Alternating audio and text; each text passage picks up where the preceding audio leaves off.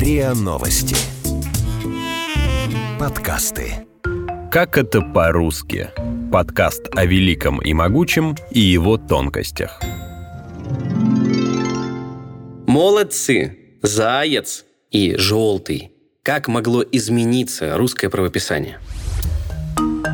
1964 году чуть не приняли реформу, которая бы очень упростила русское правописание. Мышь была бы без мягкого знака, огурцы с буквой «и» на конце, а твердый знак исчез бы из русского алфавита. Правописание меняется не просто так. Специалисты всегда опираются на потребность. Нужны ли какие-то изменения? Можно ли систематизировать правила и сделать их логичнее? Сейчас, например, мало кто будет настаивать, что нам нужен твердый знак на конце слов, которые исключили во время реформы 1917-1918 годов. Хотя у ее положений были и союзники, и противники. Но реформа 1964 года так и не состоялась. Каким могло быть наше правописание и почему от реформы все-таки отказались? В новом выпуске «Как это по-русски» обсуждаем с главным редактором «Грамоты.ру» Владимиром Пахомовым.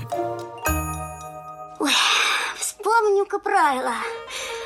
Склонение существительных во множественном числе. Не подходит. Правописание О и Е после шипящих. Не подходит. А правописание суффиксов ек и ик. Ага! Реформа 1964 года сделала бы правописание гораздо проще, чем сейчас. Например, мы бы учили правила не «жиши» пиши с буквой «и», а «жиши-цы» пиши с буквой «и». После «ц» тоже писали бы «и», как в словах «цирк» или «циркуль». Цыкать и цыпленок, молодцы, огурцы и красавицы – все они тоже были бы с буквой «и».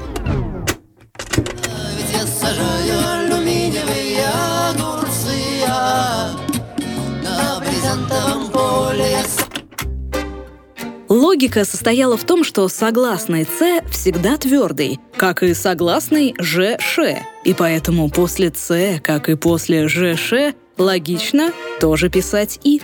Мы бы не учили правила, в каких случаях после шипящих под ударением пишется «о», а в каких «ё». Мы бы всегда в таких случаях после шипящих писали «о» и в словах «черный» и «желтый», и в словах «щеки» и «жены», как мы пишем, например, в таких словах, как «кирпичом», «шорох» или «чокнутый» мы бы не запоминали исключения в деревянной, стеклянной, оловянной. Их бы просто не было. Все эти слова писались бы с одной буквой «Н». Не было бы правила об «Н» в прилагательных и причастиях.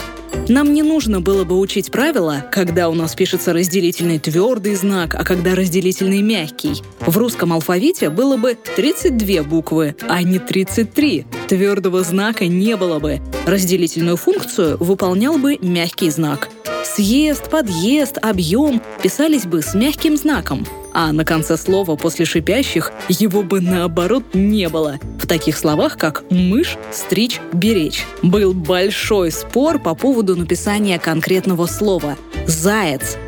Извините, что беспокоит такой момент, очень важно. Скажите, как по-вашему нужно писать? Заяц или заяц? А как раньше писали заяц, так что нельзя, то ли? Совершенно исключено! Да пишите как хотите, мне здесь все равно! Предлагалось заменить букву «я» на «е», как в словах «молодец» и «огурец». Это бы упростило запоминание, и лингвисты орфографической комиссии были за это изменение. Но абсолютно не согласны были писатели. Но опять мы возвращаемся к тому, что нам очень важен привычный облик слова. Вот если мы на секунду откажемся от идеи, что любое изменение привычного облика слова — это совершеннейший кошмар и ужас, мы поймем, что, в общем-то, вот все эти предложения, они абсолютно логичные. И все эти предложения, они направлены на что? Они направлены на то, что те принципы, главные принципы, на которых основана русская орфография, распространить на большее количество слов. Потому что у нас главный принцип русской орфографии морфологический, он же морфемный, по-разному его называют. Мы не передаем на письме разницу в произношении. Мы пишем одни и те же части слова, одни и те же корни, одни и те же приставки, одни и те же стойкости одинаково, хотя произносим в слове «дуб» на конце звук «п». Мы пишем букву «б», проверяя сильные позиции дубы. Вот он этот принцип дуб зеленый, Золотая цепь на дубе том, И днем, и ночью вот ученый Все ходит по цепи кругом. Дискуссия по поводу реформы началась еще в 50-е годы. Изменения правописания тогда обсуждали на страницах учительской газеты, журнала «Русский язык в школе». Это предшествовало появлению правил русской орфографии и пунктуации 1956 года, официального свода правил, которые действуют и сейчас. Когда эти правила были приняты, практически сразу же стали очевидными их неполнота и нелогичность в отдельных пунктах. И орфографические дискуссии продолжились. Мимо пашни, мимо стройки, Едет двоечник на двойке. Сам сидит кавалеристом, Гонит резвого коня. «Эй!» — кричит он трактористам. «Принимаете меня?» Трактористы землю пашут И в ответ руками машут. «Нет!» — кричат. «Покуда трогать? Приезжай своей дорогой!» Чтоб на тракторе суметь, нужно знания иметь. Колоссальное количество проблем в школе, противоречивость правил и невозможность их запомнить – все это стало поводом для новой реформы. И действительно, учителя горячо поддерживали и дальнейшие изменения в орфографии, потому что видно было, что все это сложно. И кроме того, была еще такая идея, что все-таки 50-е, 60-е годы, что нужно больше времени на то, чтобы осваивать какие-то конкретные практические дисциплины, чтобы люди, окончив школу, вузы, становились токарями, шахтерами, кем-то еще, строили ракеты, совершали какие-то достижения в области науки и прочее, прочее, и не тратили время на изучение разных запутанных орфографических правил, чтобы высвободить вот те часы, которые ходят на бесконечную зубрежку, одна-две в прилагательных причастиях, ой-ё после шипящих, чтобы это время высвободить на изучение каких-то конкретных практических дисциплин, что-то, что мы делаем руками. Сынок, дорогой, наконец-то у тебя не двойка, а пятерка. Поздравляю. Не пятерка,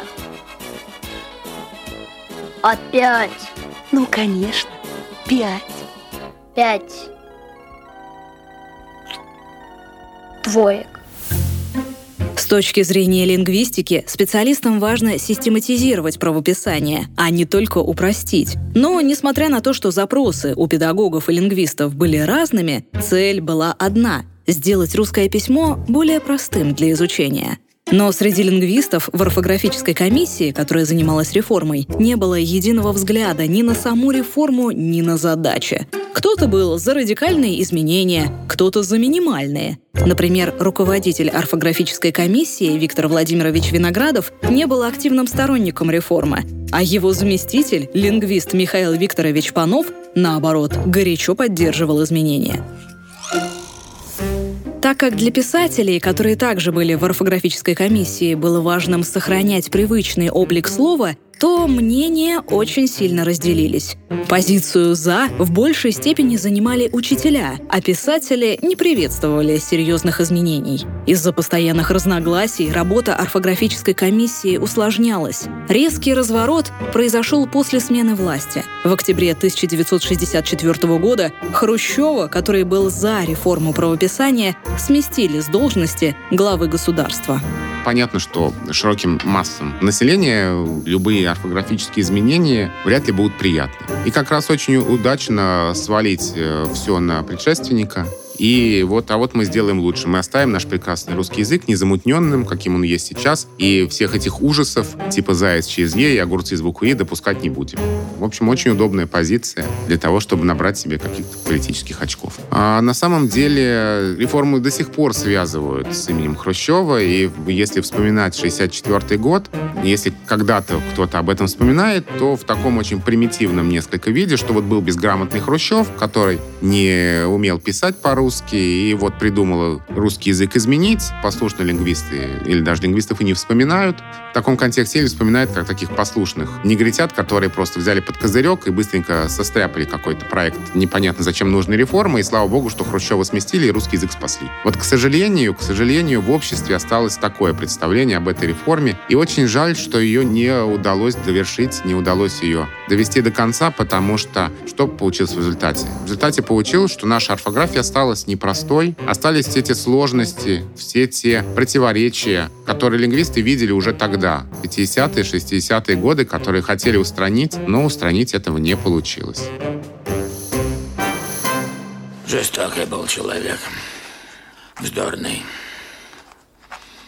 Сколько он при Сталине народу поубил. А сколько? Ты это... Не шали. Несмотря на то, что дискуссии были почти по каждому пункту новых правил, и реформа так и не была принята, этот проект был очень полезен.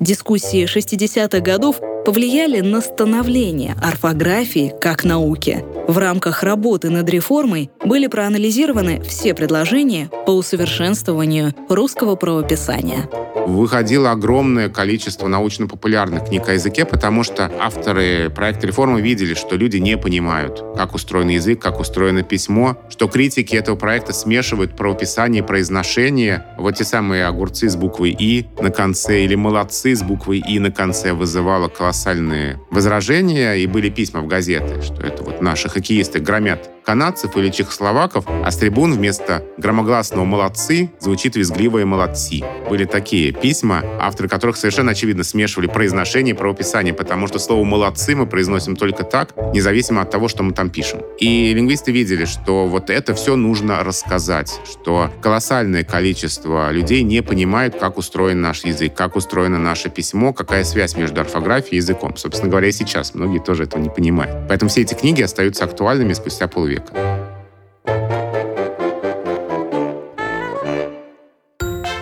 Вы слушали эпизод подкаста «Как это по-русски». Эпизод подготовлен при поддержке ежегодной просветительской акции «Тотальный диктант» в рамках совместного проекта «Как это тотально».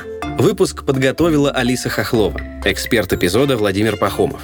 Голоса этого выпуска Наталья Шашина и Артем Буфтяк. Звукорежиссер Андрей Темнов.